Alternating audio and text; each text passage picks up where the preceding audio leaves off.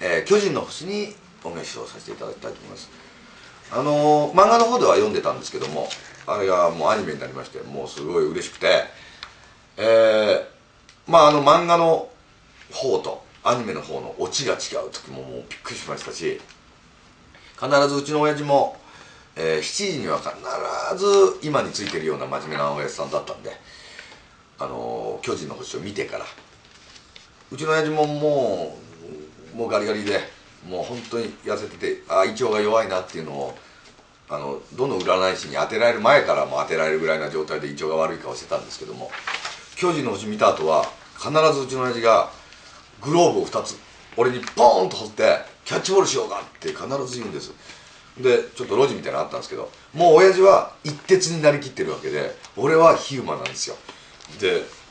まあ、路地っつってもまあもうその頃アスファルトだったんですけどそこでこうやってキャッチボールをするとうちの親父が「お前は球筋がいい」と「お前は球筋がいい」っていうのは他誰とキャッチボールしてきたのかなと思うぐらい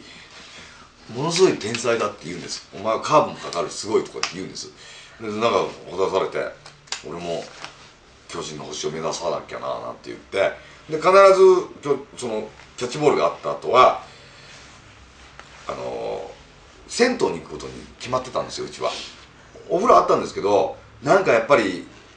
その星一家になってんでしょ。銭湯に行くんですよ。で親父と二人で銭湯に行って。でおかんはもう明子の役でしょうね。もうそんな銭湯も呼ばれないでもうカレー作ったりしてなきゃなんないんですよ家で。で二人で銭湯行くと